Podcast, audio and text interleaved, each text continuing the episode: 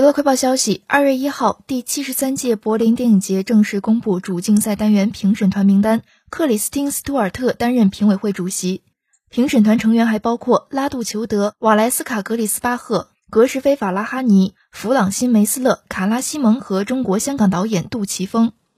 本届柏林电影节将于二零二三年二月十六号至二十六号举行。据了解，本届柏林国际电影节有两部华语电影入围了主竞赛单元，分别是导演刘健执导的动画片《艺术学院》，以及张律导演、辛柏青、黄瑶、田壮壮等主演的《白塔之光》。